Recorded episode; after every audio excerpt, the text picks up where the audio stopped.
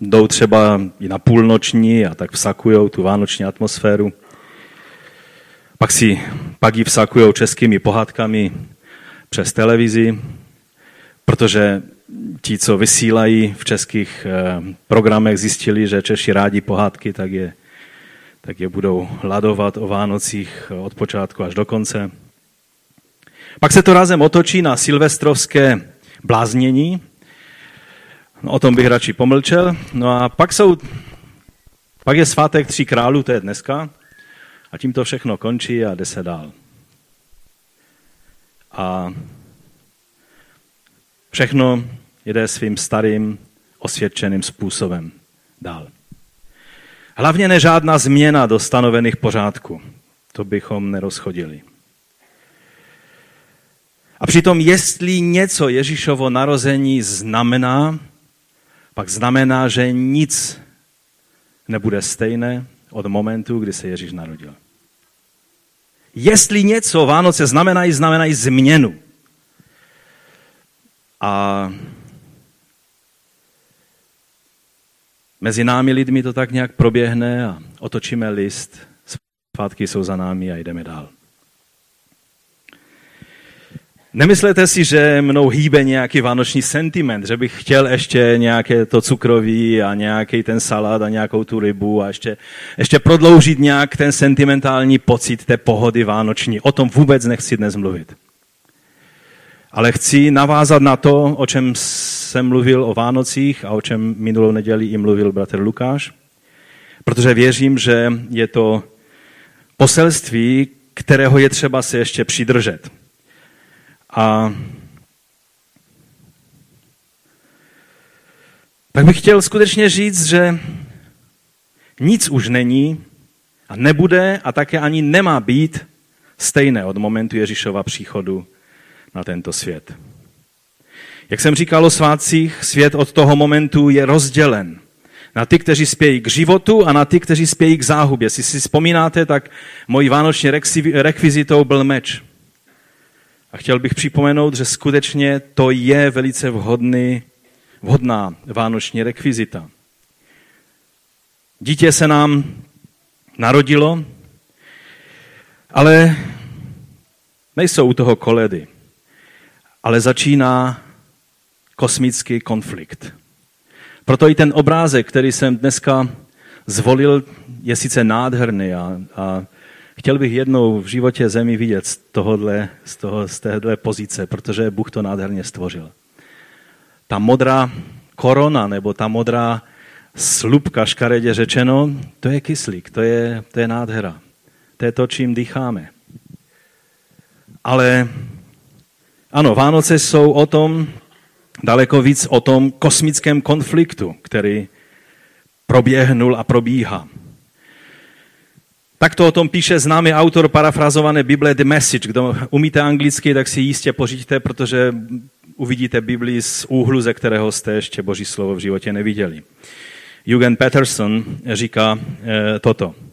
Toto nejsou jesličky, se kterými jsme vyrostli, ale je to tentýž příběh zrození. Ježíšovo narození spíše rozčílilo, než uvedlo v úžas. Rozčílilo zlo. Herodes, Jidáš, Pilát – Dravá bezbožnost je podnícena k násilí tímto zrozeným životem.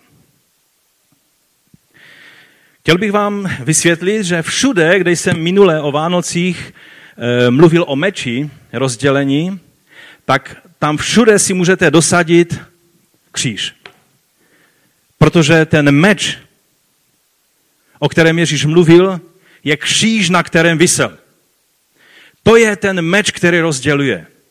Kříž je to, co rozděluje ty, kteří jdou za Ježíšem, od tohoto světa. Pavel ke Galackým to vyjádřil takto. Já se však nechci chlubit vůbec ničím, kromě kříže našeho Pána Ježíše Krista, skrze nějž je mi svět ukřižován a já světu. Takže mezi mnou, mezi Pavlem a mezi světem byl kříž. A tak to je u každého člověka, který následuje Krista. Takže kříž je vlastně takový velký meč. Když Ježíš mluvil, co přinesl, když přine, že přinesl do světa meč, mluvil vlastně, že přinesl kříž. Protože tento svět si nenechal líbit to, s čím Ježíš přišel a nakonec ho ke kříži přibije. Většinou se čtou vánoční příběhy v době Vánoc, příběhy zrození od Lukáše a od Matouše. Ale já vám chci říct, že i Jan, ten učedník, který viděl jenom černé a bílé věci, má svůj vánoční příběh. Ten učedník, kterého pán miloval a on miloval pána z celého srdce. A který napsal nádherné evangelium, evangelium Jana. On má také svůj vánoční příběh, i když on není zapsán zrovna v jeho evangeliu. Pojďme se podívat na ten Janův příběh zrození, na ty jeho jesličky. Pojďme si ho přečíst. Je to z knihy Zjevení Jána, z 12. kapitoly. Můžeme i k tomu čtení povstat a zamyslet se nad tímto příběhem. Na nebi se ukázalo veliké znamení. Žena oděná sluncem, pod jejíma nohama měsíc a na hlavě měla korunu dvanácti hvězd. Byla těhotná a křičela bolestí, neboť začínala rodit. Pak se na nebi ukázalo jiné znamení. Hle, veliký rudý drak se sedmi hlavami a deseti rohy a na těch hlavách sedm korun. Jeho ocas vlekl třetinu nebeských hvězd a svrhl je na zem. Tento drak se postavil před ženu, která měla porodit, aby její dítě sežral, jakmile ho porodí. Ale když porodila syna, muže, který má pást všechny národy železnou holí, byl její syn vytržen k Bohu a jeho trůnu. A ta žena utekla na poušť, kde měla od Boha připravené místo, aby ji tam živili 1260 dní. V nebi nastal boj. Michal a jeho anděle bojovali s drakem. A drak bojoval i jeho anděle, ale nic nezmohli. Na nebi už se pro ně nenašlo místo. A ten veliký drak, ten dávný had, zvaný ďábel a satan, který svádí celý svět, byl svržen. Byl svržen na zem a jeho andělé byli svrženi s ním. A uslyšel jsem mocný hlas, jak v nebi říká, teď přišlo vítězství, moc a království našeho Boha a vláda jeho mesiáše. Neboť byl svržen žalobce našich bratrů, který je dnem i nocí obvinoval před Bohem. Zvítězili však nad ním krví beránka a slovem svého svědectví a nelpěli na svém životě až do smrti. Veselte se proto nebesa i vy, kdo v nich přebýváte, běda však těm, kdo bydlí na zemi a na moři. Neboť k vám se stoupil ďábel s velikým hněvem, neboť ví, že má málo času. Když drak uviděl, že byl svržen na zem, začal pronásledovat tu ženu, která porodila toho muže. Žena však dostala dvě mocná orlí křídla, aby před tím hadem uletěla na poušť, na své místo, kde bude živena čas, časy a půl času. Had ze své tlamy vychrlil za tou ženou vodu jako řeku, aby ji strhl proud. Země však ženě pomohla, otevřela ústa pohltila řeku, kterou ze své tlamy vychrlil drak. Tehdy se drak na ženu rozhněval a odešel svést boj s ostatními z jejího semene, kteří zachovávají boží přikázání a drží se Ježíšová svědectví. Zastavil se na mořském břehu. Pane, jelikož máme mluvit o ďáblových záměrech, o jeho útocích a úmyslech, tak tě prosíme, aby si nám pomohl, abychom mu nedávali příliš pozornosti, ale aby vždy středobodem všeho jsi byl ty, ale z druhé strany, abychom nebyli nevědomí je ďáblových záměrů a jeho úskočnosti a abychom mohli být těmi, kteří vítězí ve tvém vítězství. Tak tě prosím, abys nás ochránil od každého rušivého ducha, který by chtěl překazit i toto poselství. Ve jménu Ježíše Krista. Amen. Můžete se posadit. Pastor, pastor Charles Tucker eh, k tomuto řekl toto. Zatímco Ježíš ležel v jesličkách, někde v Izraeli vyrostl strom. Přímý a silný. Jednoho dne ten strom bude sťat a otesán a dán do tváru kříže. A toto bude ten definitivní vánoční stromek, na kterém bude vyset ten definitivní dar. Jan chce, abychom viděli jesle skrze zorný úhel kříže. Myslím, že můžeme s ním souhlasit. Ano, vánoční příběh je příběhem slavné inaugurace příchodu na tento svět toho, kdo je zároveň jeho stvořitelem i spasitelem, ale je také přípravou na cestu kříže. Tam na kříži bylo zajištěno konečné vítězství nad satanem. Přesně o tom, eh, co to pro nás znamená, tato kapitola mluví a já se budu chtít alespoň kratičce eh, části věcí, které v té kapitole jsou, dotknout. A na závěr eh, zjevení je slovo ve 22. kapitole, které nám doporučuje, abychom brali vážně tuto knihu. Abychom ji neodložili na poličku jako, jako knihu proroctví o čase, kdy my už tu nebudeme, protože mezi třetí a čtvrtou kapitolou, jak mnozí vykládají, je čas, kdy církev je vytržena a už ten zbytek zjevení nebudou. Nebudeme tudíž jako církev prožívat. Chci vám říct, že eh, sám Jan z, z inspirace Ducha Svatého řekl, a vlastně cituje slova Ježíše, hle, přijdu brzy. Blaze tomu, kdo tady není napsáno poslouchá nebo ví o tom, že existuje kniha zjevení, ale kdo zachovává slova proroctví této knihy. Zachovávat znamená žít podle toho, co tato kniha mluví. To se týká každého jednoho z nás. Nejenom první tři kapitoly. První věc, o které bych chtěl mluvit, můj první bod je znamení na nebi. Jan mluví o znamení na obloze nebo na nebi, které, které viděl a mluví, že je to veliké znamení, že, to je, že byla žena oděná sluncem, pod její nohama měsíc a na hlavě měla korunu 12 hvězd. Byla těhotná, křičela bolesti, protože začínala rodit. To je zvláštní obraz. Nám se může zdát zvláštní, ale je to obraz, který byl velice často se vyskytoval vlastně u všech národů, kteří měli různou obdobu tohoto obrazu. A tady to, co, eh, eh, co Jan ukazuje, není, že by navazoval na všechny ty tradice, které různé národy měly, ale zcela jednoznačně navazuje na starý zákon, kterým eh, navazuje na to, co Židé ve svém pochopení věcí a, a duchovního boje, jak tomu rozuměli. Otázka je, kdo je ta žena, že? Dnes si řekneme, protože samozřejmě nebudeme schopni projít tím celým, takže budu asi donucen, že, to, že si ještě tu aplikaci, jak, jak, jaké zbraně máme my, abychom v tom duchovním zápase měli skutečně věčné vítězství, které bude mít věčný důsledek na naše životy, tak možná o, o, tom, o té konkrétní aplikaci budeme mluvit příště, možná ne příští neděli, protože bude v Karviné, ale dali pán tak někdy tu další neděli.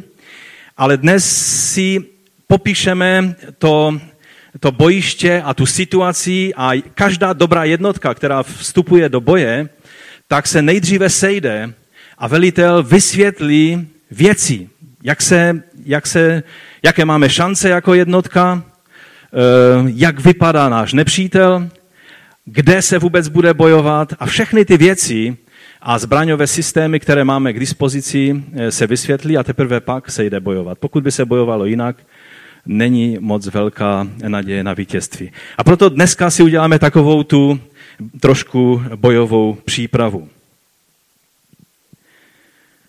Takže kdo je ta žena? Je to Marie? Může to být Marie? Může, ale ne v katolickém pojetí. To musím říct hned ze začátku.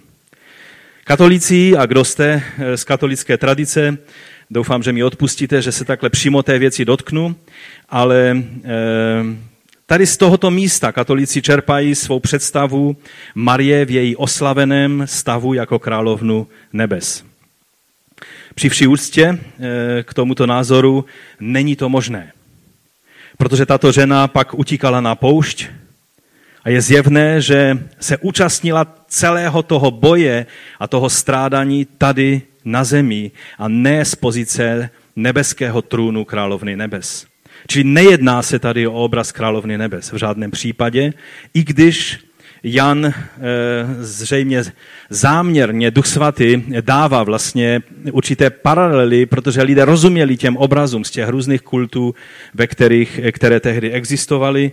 Proto e, se nedivím, že, že vlastně e, v katolicismu vzniknul pod vlivem těch egyptských a babylonských a řecko-římských představ, že vznikla ta představa, že vlastně Marie je, je v podstatě vyjádřením eh, té královny nebes, eh, ve kterou věřili všechny, všechny ty možné, možná náboženství. A na, našli byste, kdybyste trošku zkoumali, tak byste našli mnohé paralely, které by k tomu vedly.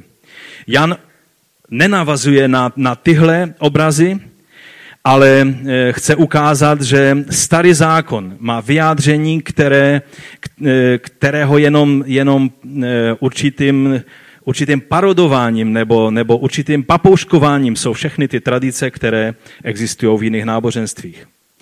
Ve starém zákoně jasně je vidět, kdo představuje tuto ženu a takto tomu první křesťané, kteří byli vlastně židé, tomu rozuměli. Ta žena představuje věrný Izrael. Ten Izrael, který očekával potěšení Izraele. Co znamenalo tehdy očekávat potěšení Izraele? Znamenalo to očekávat Mesiáše. Očekávat, že pan dá svého Mesiáše, kterého zaslíbil. A v tom smyslu je samozřejmě eh, Izrael reprezentován Marí.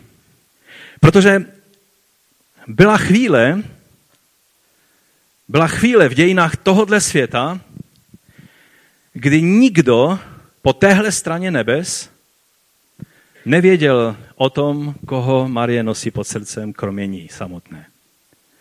Ona byla jediným člověkem, ona v té chvíli byla tím mesiánským prostředím, ve kterém se mesiáš měl narodit a zatím tím mesiánským společenstvím, můžeme říct, které se pak posléze postupně rozrůstalo. Pak se o tom dozvěděl její manžel Josef, pak se o tom dozvěděli pastýři, tři mudrci a Simeon, Anna, učedníci, apoštol Pavel, mnozí další, ty, já. To je to mesiánské prostředí, z kterého vzešel mesiáš, kterého v jednom bodě v dějinách ho představovala Marie. Ona byla jediná, která byla tím, škaredě řečeno, prostředím, do kterého se narodil Mesiáš. Ona byla tou, která se podvolila Duchu Svatému, aby se mohla stát touto služebnicí Boží. Ale jenom v tom významu představuje tu ženu, ale eh, ten hlavní význam je mesiánské společenství Izraele, Izrael očekávající mesiáše a posléze samozřejmě církev, která, která je e, mesiánskými, církev se skládá z mesiánských židů a z mesiánských pohanů, že? Protože kristovci, což je slovo křesťan, to jsou vlastně, když bychom to řekli hebrejsky, mesiášovci, čili lidé patřící mesiáši. To je to prostředí lidí, kteří očekávali mesiáše od věku a ti jsou představeni tou ženou. A to jsou ti, kteří z radosti přijali mesiáše, když přišel.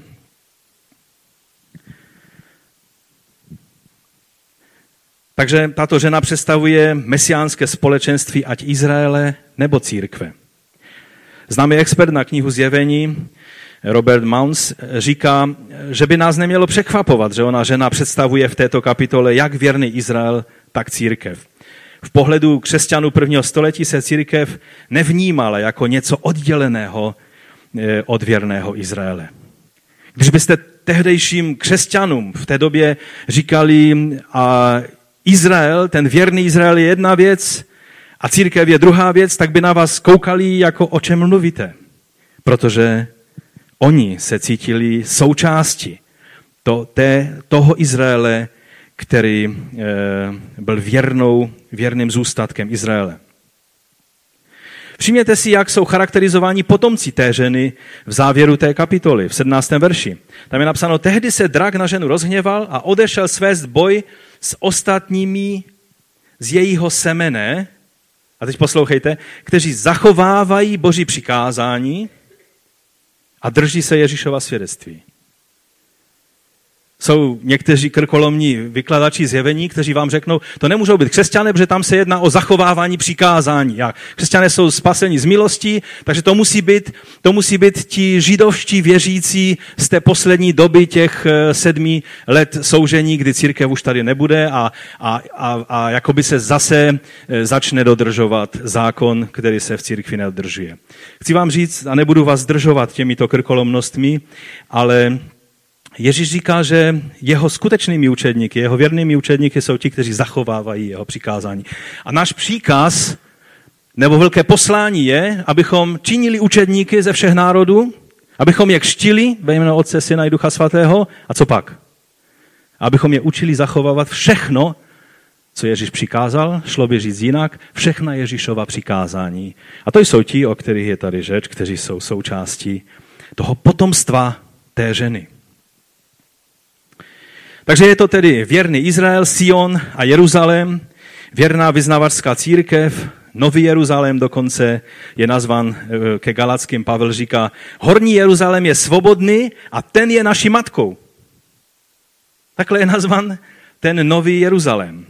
Takže vidíte, o jaký obraz se tady jedná. Jedná se o boží lid, ten plný boží lid, nejenom nějaká jeho část, ale zase z druhé strany ne to, co si říká, že je církví, ale to, co skutečně církví je, vyznavačskou církví.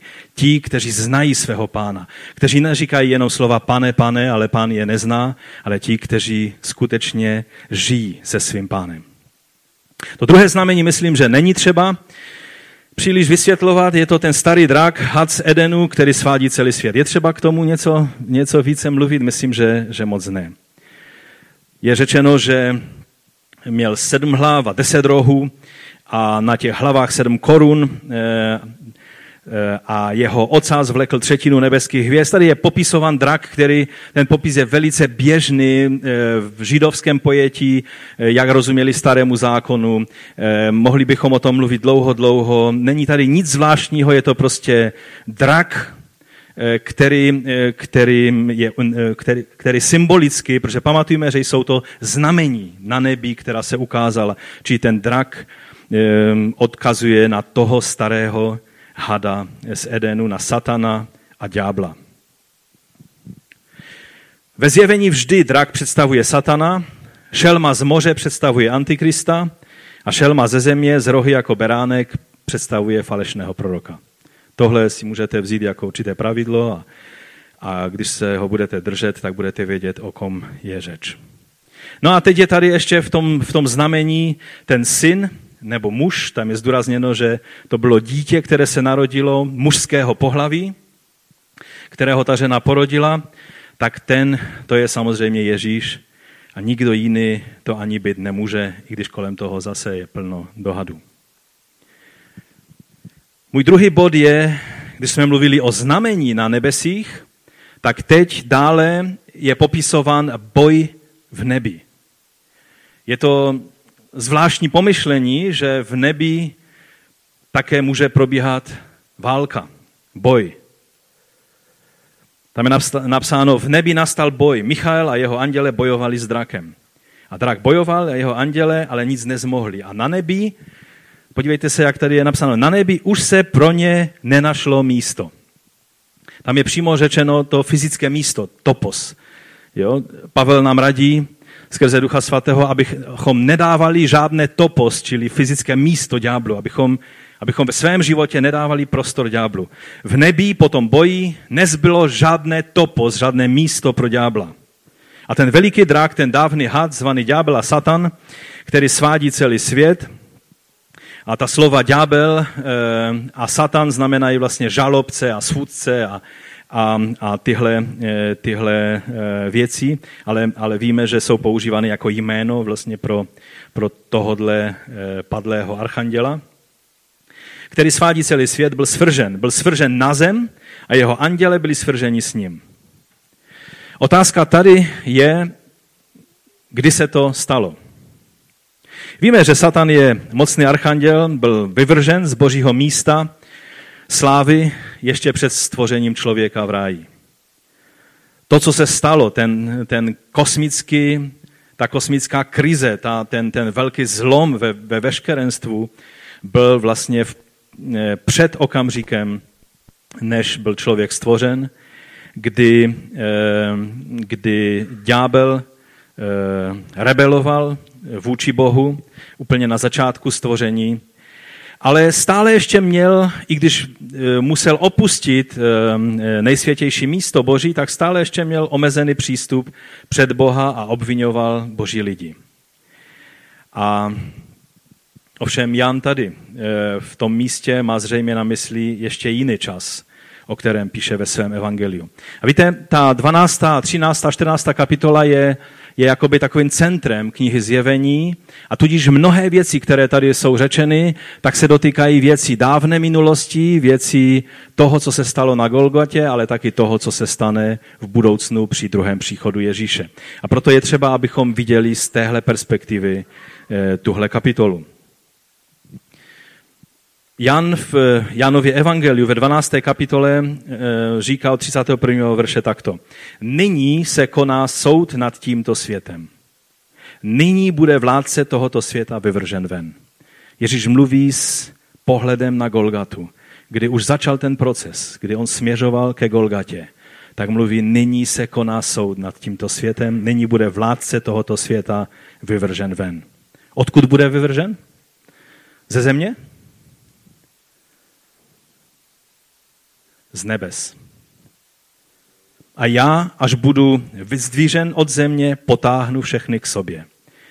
Tady je pak 33. verš. Těmito slovy naznačil Ježíš, jakou smrtí má zemřít. Ke Koloským apoštol Pavel mluví o, o téže věci a říká, že smazal Ježíš na kříži eh, ten nepřátelský dlužní úpis, jehož předpisy byly proti nám. A říká dále, navždy jej zrušil, když je přibyl na kříž, a 15. verš pokračuje, té druhé kapitoly Koloským, v něm odzbrojil vlády a mocnosti a veřejně je odhalil a slavil nad nimi vítězství. To je moment, kdy ďábel a veškeré jeho mocnosti museli pochopit, že eh, se stalo to, s čím nepočítali a čo, co neprohlédli, protože kdyby byli schopni dohlédnout na důsledky svého jednání, jak říká poštol Pavel, nikdy v životě by krále slavy neukřižovali. Takže před Golgatou měl ďábel stále ještě, i když omezený, ale přímý přístup před boží trůn. Pamatujete na Joba? Je řečeno, když synové boží se zhromáždili před božím trůnem, přišel i Satan. Myslíte si, že se stále takhle ďábel prochází před božím trůnem? Zachariáš ve třetí kapitole v prvním verši také ukazuje podobnou situaci. Potom mi ukázal velekněze Jošu, jak stojí před hospodinovým andělem a po pravici mu stal Satan, aby ho obvinoval. Tam v nebi. Prostě se postavil Satan a měl možnost přímo eh, obvinovat velekněze Jošu před hospodinem. Nyní ovšem platí to, co je řečeno třeba k Římanům, ale toho je plný nový zákon. V osmé kapitole Pavel skrze Ducha Svatého dává retorickou otázku. Kdo obviní Boží vyvolené? Vždyť Bůh ospravedlňuje. Kdo nás odsoudí? Vždyť Kristus Ježíš zemřel, ale hlavně byl skříšen z mrtvých a je po pravici, po boží pravici a prosí nebo přimlouvá se za nás.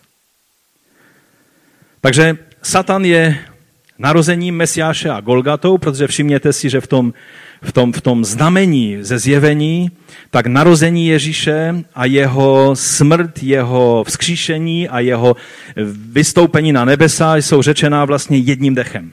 Jedním pár slovy. Jedni, je to jedním způsobem vyštěno.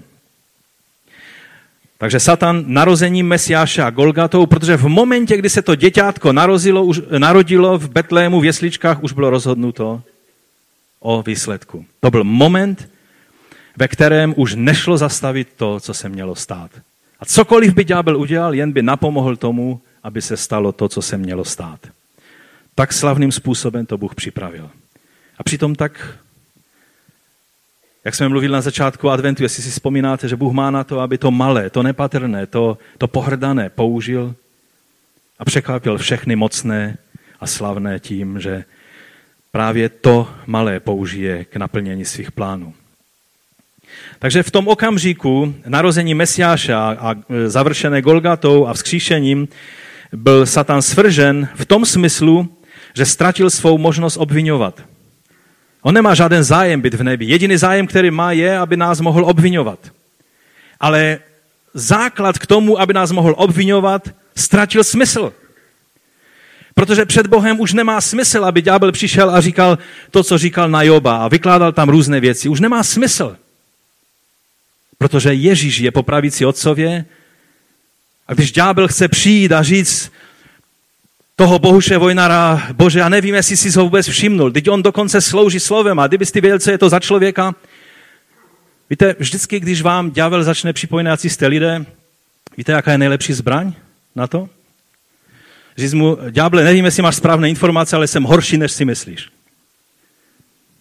Ale právě takového mě Bůh vykoupil, zaplatil za mě a dal mi možnost mít věčný život, ne pro mé zásluhy, moji zbožnost, mé e, nějaké, nějakou svatost, ale pro jeho zásluhy. Ano, máme být zbožní, máme být svatí, máme být všechno. Ale kvůli tomu nejsme spasení, své spasení z jeho milosti. To je, a to už jsem vám prozradil trošku z těch zbraní, o kterých jsme měli mluvit až příště, ale to je takový sváteční bonus ještě. Takže on ztratil veškerou zákonnou legitimitu obvinování bratří. To, co, je, co mu dalo jméno, jinak by se nejmenoval Satan. Víte, to slovo v hebrejštině znamená protivník, ten, kdo se stále protiví. Když, když byl anděl, který šel a chtěl zastavit Bileama, protože Bileam furt nechápal, o co go, furt, furt tam, co si e, dělal, tak e, pak už ta oslíce chápala a, a promluvila a tak dále. Tam je napsáno, že že anděl vyšel jako protivník, postavil se proti Bilámovi a tam je to stejné hebrejské slovo. Protože to znamená protivník, ale u ďábla to je jeho jméno, protože to je to jediné, co on umí dělat. To je to jediné, co on vůči tobě bude stále znovu a znovu zkoušet. Takže jeho aktivita byla vždy i na zemi. Já vám nechci říct, že ďábel byl kdysi v nebi a, a v momentě Golgaty přišel na zem a začal se rozkoukávat. Je, to je zajímavé místo. On tady je od doby ráje. Vždyť i v ráji byl ten had, který svedl ženu a posléze Adama. Takže to není nic nového pro něho. Ale a vlastně od doby ráje působí ve sféře, kterou nový zákon a také i židovská literatura nazývá tou ponebeskou oblastí. Nebo také Pavel píše někde, na některém místě, že jsou to moci na povětří. Čili, že je to určitá dimenze, ve které se ďábel tady, v té pozemské sféře, ne v nebesích, které patří Bohu, eh, pohybuje a z této pozice ovlivňuje dění zde na zemi. To, co je nové, je, že jeho přístup před Boha ztratil účinnost a smysl. Protože tam je Ježíš, tak jak jsem mu řekl, který za nás zaplatil a omilostnil nás. Takže jeho působení je omezeno na tuto zem, tady má ještě nějakou šanci s něčím uspět. Tady ještě má šanci něco, něčeho dosáhnout. A tak se snaží z těch ponebeských oblastí uplatňovat svůj vliv různými způsoby zde na zemi, když to teda nejde v nebi. Před Bohem už nemá žádné místo, to poslední, co mu zbylo, je tahle nádherná planeta. A i tady je řečeno, že má krátký čas. Víte, židovská tradice eh, pojímá satana, že on stále obvinuje eh, izraelský lid a Izraelce a vlastně v tom pojetí chápou každého, kdo, kdo vyznává Boha. Kromě dne smíření. Na den smíření to má prý zakázáno, ale jinak stále může. Já vám chci říct, že když Ježíš zaplatil cenu, tak od toho momentu den smíření je setrvalý stav. Není to jen jeden den v roce, ale je to setrvalý stav, protože Ježíš zaplatil konečnou cenu smíření. A tak Janovi židovští současníci očekávali satanovou porážku v budoucnu a Jan, pro koho už Mesiáš přišel, oznamoval porážku už dokonanou, která se stala na Golgatě. A to nás vede k dalšímu bodu, a to je, přeneseme se z nebes na zem, protože ta válka probíhá na zemi. Takže můj třetí bod je válka na zemi. Když drak uviděl, že byl svržen na zem, začal pronásledovat tu ženu, která porodila toho muže. A pak tam jsou napsány ty další věci, které s tím souvisí. Jak je to možné, že vítězství už bylo dokonáno a, a přitom Jan nám ukazuje, že válka běží v plném proudu? Jak to je možné? Není v tom nějaký rozpor, není to, není to něco, co, co chápeme špatně a, a ten boj by už měl být vlastně pryč. Neměli bychom prožívat žádné boje. Když si křesťan, který prožívá boje a útoky, pak, eh, pak je to nedorozumění a, a mělo by to být jinak. Jak to tedy je? Budu chtít vám to přiblížit dvěma příklady. Jistě si pamatujete, když Saddam Hussein byl vytlačen e, z Kuwaitu. Pamatujete, on vstoupil se svojí armádou do Kuwaitu a a tehdy se americká armáda a spojenci, kteří se k ním připojili, myslím, že tehdy včetně nás, Československa ještě tehdejšího, tak začala e, operace Pouštní bouře. A v tom momentě, kdy ta operace začala, kdy spojenecká vojska vstoupila do války, bylo o té válce rozhodnuto.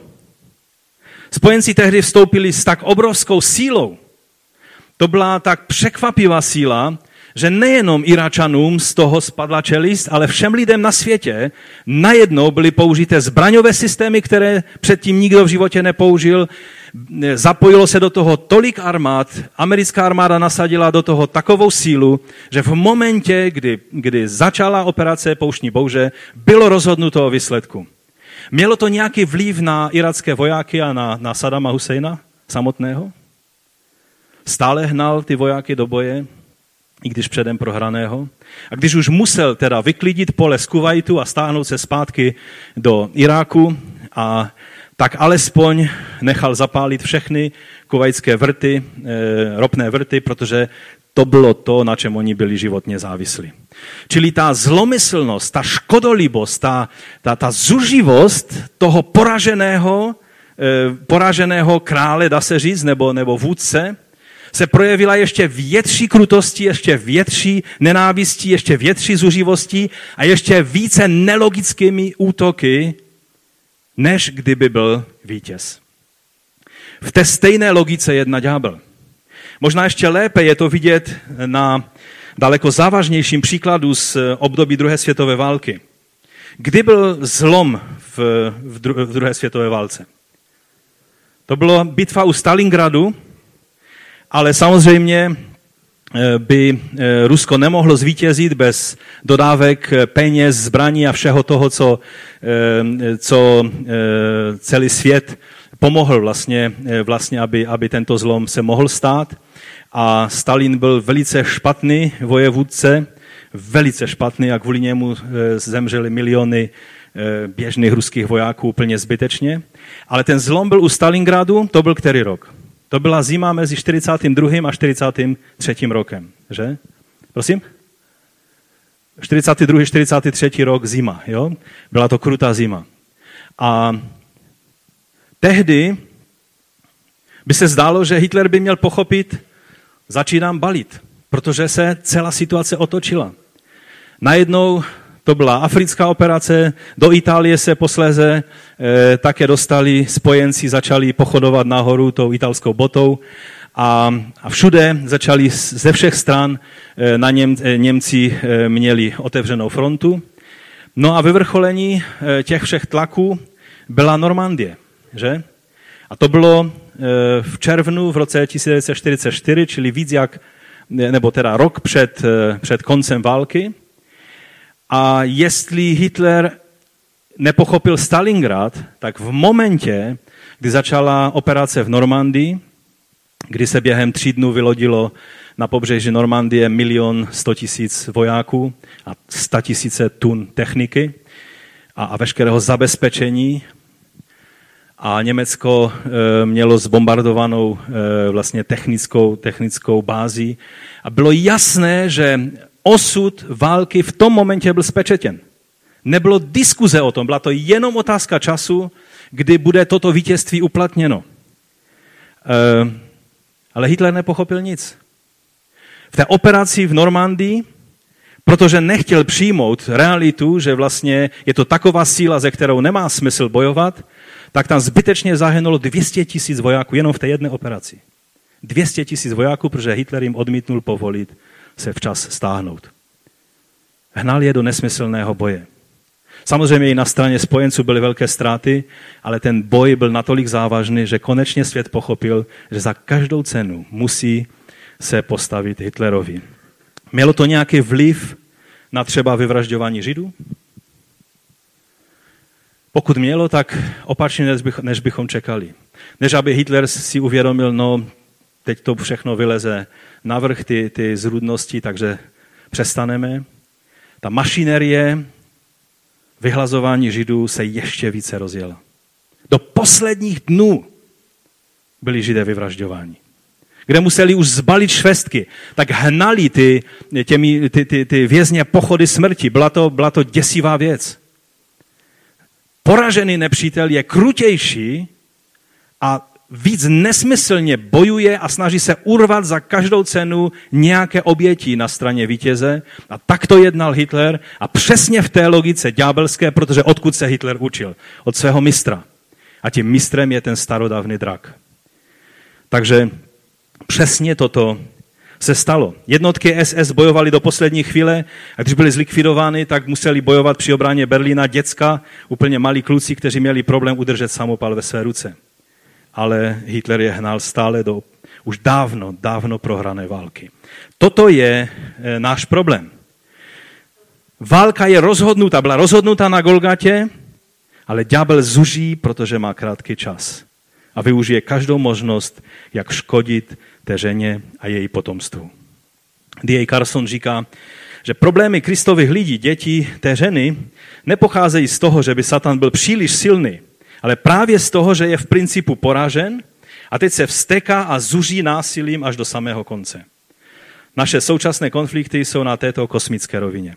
Musíme vidět, že ty problémy, které někdy prožíváme, souvisí s tímhle kosmickým konfliktem, který už byl dávno rozhodnut, ale stále ještě zde na Zemi probíhá. Byli bychom naivní, kdybychom to neviděli. Ano, Satan je poražený nepřítel, ale to platí zatím na té nebeské rovině. Zde na zemi má ještě krátký čas, aby škodil té ženě a její potomkům. Ale důležité je vědět, že Bůh zajistil ochranu a dal nám zbraně k vítězství. Tady je napsáno, že když drak uviděl, že byl svržen na zem, začal pronásledovat tu ženu, která porodila toho muže. Takže nejdříve se Satan snažil zničit církev jako celek. To bylo hlavně první tři století, hlavně do roku 254. A pak je napsáno, že žena však dostala dvě mocná orlí křídla, aby před tím hadem uletěla na poušť na své místo, kde bude živena čas, časy a půl času. Pak začalo období, kdy ta pravá vyznavačská církev musela utéct na poušť, po tom, co se sformoval papežský eh, systém, který místo, aby byl kristovským systémem, se stal antikristovským systémem středověký papežský systém, myslím, že není o tom žádných pochyb, komu, komu patřil tento systém. A tento obraz, těch, eh, ten, ten čas a časy a půl času je vlastně totéž jako tři a půl roku, že? nebo jako 1260 dnů, když se vemou ten ideální prorocký rok, 360 dnů, tak to, tak to proroci počítali. Toto číslo je velmi silný symbol v Izraeli a také i v prvotní církvi. Když se mluvilo o, o, o tři a půl roku nebo o 12, 60 dnech, všichni věděli, že je to velice silný prorocký symbol. Nevždy to znamenalo konkrétních 1260 dnů, nebo, nebo třeba někdo by chtěl v tom vidět 1260 let, což třeba jsou takové, takové výklady, že když bychom vzali 254. rok, kdy, se, kdy, kdy naplno se rozjel ten, ten systém, který se vyvinul v papežský systém a v tu církev odpadlou a ta pravá církev musela utéct na poušť, tak když bychom přidali k tomu těch 1260 let, tak bychom se dostali do jaké doby? No do doby reformace. Což bychom se mohli nad tím zamýšlet, ale jsou to zbytečné spekulace, které nejsou důležité proto, abychom pochopili, oč tady jde. Protože ten obraz je velice známý. Eliáš byl na poušti, když, byl, když vyhlásil hlad tři a půl roku, že? A další a další eh, věci jsou spojené. Eh, vždycky obraz v Izraeli byl, že když někdo musel utíkat na poušť, bylo to pro ochranu, proto aby Bůh ho tam ochránil, proto aby, aby Bůh jednal s tímto, s tímto člověkem. A přesně o to se jedná i tady. Je to podobný symbol, jako když se tady u nás řekne 68, tak každý ví, že je to symbol, který neznamená jenom rok 1968, ale znamená celý způsob myšlení, naděje toho národa, spojené věci, které s tím jsou, byly a, a to číslo je nabito symboly, nejenom, že je to nějaké konkrétní datum. Stejně tak těch čas, časy a půl času bylo i v Izraeli. Daniel používal tento, tento obraz a další a další. To, co znamená tady a co je důležité, abychom, abychom rozuměli, je, že ochrana bude přesně tak dlouho trvat, jak dlouho bude útlak a soužení. Čili, že boží ochrana je přesně postačující na délku útlaku, který bude. Ať to bude 3,5 roku, ať to bude 350 let, ať to bude třeba i těch 1260 let, tak přesně tak dlouho, jak dlouho je útlak, na přesně stejnou dobu Bůh zaslibuje svoji ochranu. Protože to je princip, který vidíme eh, v celé Biblii. Pak je tam řečeno, že had ze své tlamy vychrlil za tou ženou vodu jako řeku, aby jí strhl prout Země však ženě pomohla, otevřela ústa, pohltila tu řeku a, a tak dále. Tehdy se drak eh, na ženu rozhněval, odešel své zboj s ostatními z jejího semene. Víte, ta voda je často dávána do kontrastu s vodou života.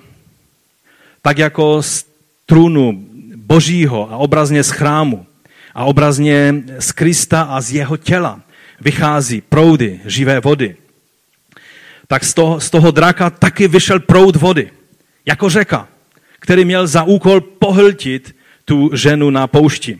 Co potřebujete na poušti nejvíce? No je to určitě voda, že? To je to, co člověk potřebuje na poušti. Ovšem potřebuje zdravou, životodárnou vodu a ne jedovatovou, skaženou e, vodu, která pochází od draka. Ale možná je od té živé k nerozeznání.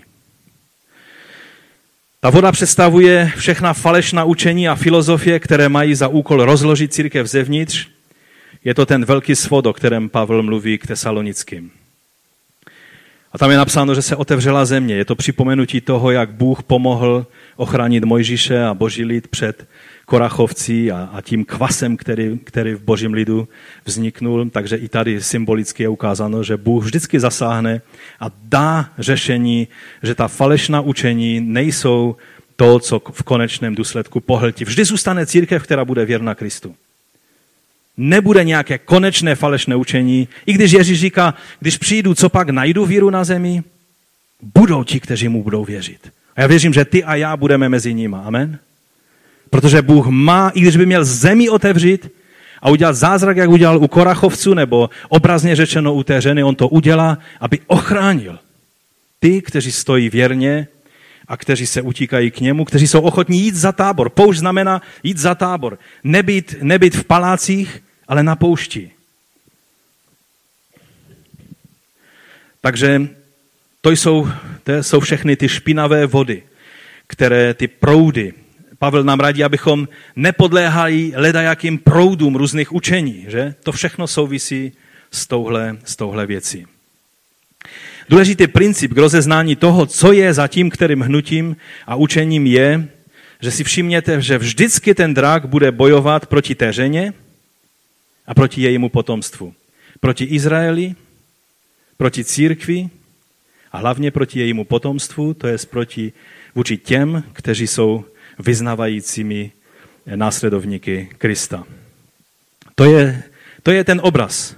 Když v dějinách uvidíte, že bylo, byla nějaká filozofie, která bojovala proti Izraeli, nebo proti Židům, když Izrael ještě neexistoval, a proti církvi, anebo proti křesťanům, vyznavačské církvi, tak vždy můžete si být jistí, že zatím stojí myšlení toho starobylého draka. To je důležitý princip, který je třeba chápat. I v dnešním světě, kdy se zdá, že je tolik různých proudů myšlení, je třeba, abychom dokázali se vyznat v těch věcech a to poznávací znamení, abychom, abychom měli. Jsou totiž dvě podmínky Ježíšova druhého příchodu. A to je, že evangelium bude kázáno všem národům na znamení. A druhé znamení, že Izrael pozná, koho probodlí a že řeknou požehnaný, který přichází ve jménu hospodinově. Do té doby je řečeno, že Jeruzalém zůstane, zůstane bez Mesiáše. Mesiáš přijde teprve tehdy, až se toto v Izraeli stane a kež by se to stalo co nejdříve. To jsou dvě podmínky. A v závěru toho textu je ještě kratičká věta, která se různě překládá, tam je řečeno a zastavil se na mořském břehu. A někteří to překladají, a, že Jan se zastavil na mořském břehu, ale když bychom byli skutečně věrní tomu, eh, tomu textu, i když se zdá takový kostrbaty, tak je to, že ten drak se zastavil na břehu moře. A pak přichází 13. kapitola, kde se mluví, a to už jenom tak, eh, aby pro ten kontext jenom se zmíním, vystupuje hrozivá šelma, a řekli jsme si, že šelma vždycky znamená buď antikrista nebo falešného proroka. Šelma, která vystupuje z moře, je antikrist. Víte, drak vždy působil skrze lidi. Učení a filozofie a démonské nauky. Ale jeho touhou je být přímo personifikován, tak jako Bůh v Ježíši se stalo slovo tělem, tak satanové vrcholné, vrcholná touha je být také personifikován a tomu bude nakonec dovoleno a nastoupí onen konečný syn zatracení a antikrist, což je ono tajemství bezbožnosti. Tajemství zbožnosti je Kristus. Bůh přišli v těle. Tajemství bezbožnosti je duch toho draka, který přijde eh, v osobě antikrista a falešného proroka. Tímto vždy ďábel se snaží napodobovat a kopírovat boží jednání. Vyjde z moře, což ve starém zákoně moře je představeno jako národy tohoto světa. Třeba Izajáš v 17. kapitole říká, běda bouřícím davům lidí, jako když bouří moře při bouři. Běda národům burácejícím, jako burácejí vody v peřejích. To je obraz, který byl velice běžný a proto Antikrist vyjde z tohoto e, obrazného moře a e, ta, ta první šelma, neboli antikrist, tedy představuje politicko-sociální systém a pronásledování pocházejícího z tohoto systému. Když je systém, který pronásleduje to, co jsem už řekl, Kristové, e, Kristové svědky, když je systém, ať sociální nebo politický, který ohrožuje ať existenci Izraele, nebo církev obecně, nebo především e, svědky Kristovi, pak je to antikristovský duch, který ovšem v poslední době, v posledním čase, před mesiánským královstvím, před příchodem Ježíše, bude personifikován tou první šelmou, to je s tím konečným antikristem. A ta druhá šelma, o té je řečeno, že má rohy jako beránek, ale mluví jako drak. Čili bude to úplně jako Kristova církev. Akorát to poselství se vám bude zdát, ale teď mluví jako ten starobylý drak. Takových dojmů budete mít v dnešně, dnešním náboženském, dokonce i křesťanském světě více a více. Protože bude více a více těch, kteří jsou pod vlivem těchto, eh, pod tímto vlivem náboženského falešného proroka, který bude pak personifikován eh, v tom falešném proroku konečném. Je to, je to systém, který je jako beránek, ale mluví jako drak. Vystupuje ze země, a představuje falešná náboženství, která se snaží nahradit evangelium pravého beránka slovy a filozofii toho draka. No a můj čas je pryč, takže na závěr bych jenom chtěl říct, že naše vítězství je jisté, ale otázka, jak v tom vítězství, jak můžeme uplatňovat to vítězství, a o tom budeme mluvit někdy příště. Tady, je řečena, tady jsou řečena nádherná slova. Uslyšel jsem mocný hlas, jak v nebi říká, teď přišlo vítězství a moc a království našeho Boha a vláda jeho mesiáše. Od momentu, kdy Ježíš byl vzkříšen, ďábel musel pochopit, že byl poražen a že Golgata byla jedna velká past na něho a kříž, který měl být koncem Mesiáše, tak je počátkem těch, kteří v Krist, na Krista spoléhají. A teď přišlo vítězství, moc a království našeho Boha a vláda jeho Mesiáše, neboť byl svržen žalobce našich bratrů, který je dnem i nocí obvinoval před Bohem. A zvítězili však nad ním krví beránka a slovem svého svědectví a nelpěli na svém životě až do smrti. To jsou ty tři zbraně, o kterých dali pán budeme někdy příště mluvit. Na základě krve beránka, slovem svého svědectví a tím, že nelpěli na svém životě až do smrti. Víte, nakonec bych eh, vám chtěl připomenout, když bylo 72 natřených eh, učedníků, kteří se z radosti vrátili k pánu a Lukáš v desáté kapitole o tom píše a říkají, pane, i démoni se nám poddávají ve tvém jménu. Řekl jim, viděl jsem, jak Satan spadl z nebe jako blesk. Ježíš věděl, že v momentě, kdy bude uplatněna autorita Mesiáše, toho slova, které se stalo tělem, spečetěno na Golgatě, tehdy ďábel nebude mít místa v nebi, viděl ho, jak spadl z nebe jako blesk. Ale dal jsem vám pravomoc šlapat po hadech a štírech a nad veškerou silou nepřítele a naprosto nic vám neubliží. Ale z toho se neradujte, říká pán Ježíš. To je věc, která je součástí toho boje, jak jste tady na této zemi. Máte uplatňovat Kristovo vítězství. Z toho se neradujte. Radujte se, nebo z toho se neradujte, že se vám podávají duchové. Radujte se, že vaše jména jsou zapsána v nebesích. To, že naše jména jsou zapsána v nebesích, je asi mnohem důležitější, než si dokážeme představit. Jinak by to Ježíš neříkal. Přece je obrovskou věcí, když někdo je vysvobozen z démonské moci, když někdo je uzdraven, když někomu je pomoženo z drog, když někdo je, je prostě jeho, jeho, jeho zadlužená situace je, je vzpomožena tím, že buď církev povstane a pomůže jednému ze svých trpících údů, anebo Bůh udělá nějaký jiný zázrak. To jsou všechno obrovské věci a máme se z nich radovat. To jsou velké věci, ale Ježíš říká, když se už teda chcete radovat, z těch věcí se za stolik neradujte. Že ty jednou jsou a po druhé nejsou. Ale to, z čeho se radujte, je, že vaše jména jsou zapsána v knize života. To je věc, kterou pochopíme, až budeme v nebi a pochopíme, jaké štěstí nás potkalo. Být na té straně kříže, kterým to slouží k povstání a ne k pádu. Když pochopíme, že pro nás Vánoce, příchod Ježíše znamenal, že nemusíme sdílet úděl padlého lidstva. Že můžeme být součástí vykoupeného lidu. Když to tehdy pochopíme, tak možná prvně poběžíme za tím, kdo nám to poprvé řekl v životě, že, že se s náma sdílel svým svědectvím o tom, že taková možnost vůbec existuje. A budeme vzdávat díky pánu. A budeme si užívat věčnosti a věčného života v mesiánském království, o čem se nám ještě ani nezdá. Protože jsou to věci, které jsou větší a slavnější, než si dokážeme představit. Víte, velice často chodíme jak slepice s hlavama k zemi a hledáme to zrničko. Ale někdy je třeba se podívat na oblohu a vzpomenout si, že jsme orlové, kteří máme létat.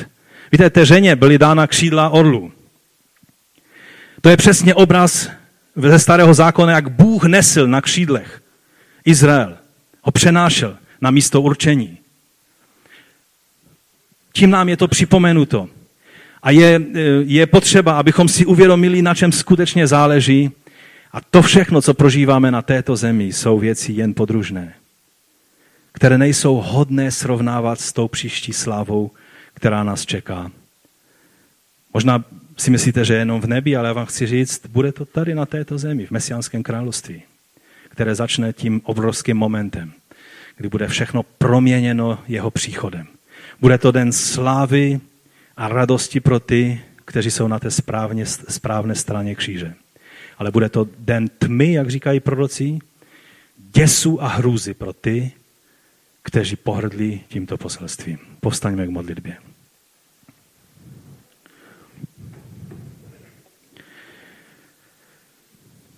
Toto vše jsem vám pověděl, říká Ježíš, abyste ve mně nalezli pokoj. Na světě zakoušíte soužení, ale buďte stateční, já jsem přemohl svět. Pane, my ti děkujeme za to, že to je přesně to, v co doufáme a o co se opíráme. Není to naše umění v tom všem se vyznat a chodit. Není to naše poznání všech demonských řádů a, a druhů a knížat, ale je to poznání tebe. Pane, my ti děkujeme za to, že se nám dal poznat, jako ten, který jsi středobodem, jako ten, který, který se narodil v tom prostředí mesiánského eh, Izraele, očekávajícího tvého příchodu. A že my jsme se mohli stát, že nám, že nám bylo dána ta možnost, nám pohanům, kteří jsme nebyli národem, kteří jsme byli, byli lidmi, kteří si žili svými životy a ty zdal tu možnost, tu výsadu, že jsme se mohli stát součástí tvého vyvoleného lidu. Pane, my tě chválíme a vyvyšujeme za to. My ti děkujeme, pane, za to, že, že vítězství se dokonalo na Golgatě, že my nemusíme se pachtit k vítězství, ale můžeme spoléhat na to, že bylo rozhodnuto o té válce, i když ty mnohé boje s tím zuživým a, a vsteklým nepřítelem ještě stále tady musíme procházet a, a, a pocitujeme na našich životech důsledky té jeho zuživosti, protože ví, že má krátký čas. Ale my ti děkujeme za to, že v tobě máme pokoj, a že ty nás ujišťuje, že ty jsi zvítězil. Nejen ďábla, ale i tento svět, systém tohoto světa a že ty jednoho dne přijdeš, aby si nastolil své mesiánské království. My ti děkujeme za to, že ty jsi to dokonal na Golgatském kříži. Amen. Víte, pojďme, já mám takovou touhu, abychom zaspívali starou píseň a já doufám, že hudebníci mě nenechají ve štychu a že ji zaspívají a zahrajou. A to je ta stará píseň Je dokonáno. Prostě na kříži je dokonáno, Ježíš je vítěz. Jsou to jedno, je to jednoduché poselství, ale toto je pravda, kterou potřebujeme přijmout. A kež by celý ten rok, a nejenom ten rok, ale už do budoucna, kež bychom v poznání tohoto faktu, že moment, ve kterém se nenašlo místo pro ďábla v nebi, byl moment, kdy přišel Ježíš a řekl, co tady děláš. Ti to všichni lidé. Ty já jsem vzal na milost. Tvá práce skončila. Je zbytečné, abys je obvinoval, protože oni tady nejsou na základě toho, jestli jsou nebo nejsou vinní z toho, co ty říkáš, a na základě toho, že já jsem za ně zaplatil. O tom budeme více mluvit příští neděli, teda eh, za dva týdny, jestli pán dá. Pojďme zaspívat tu píseň.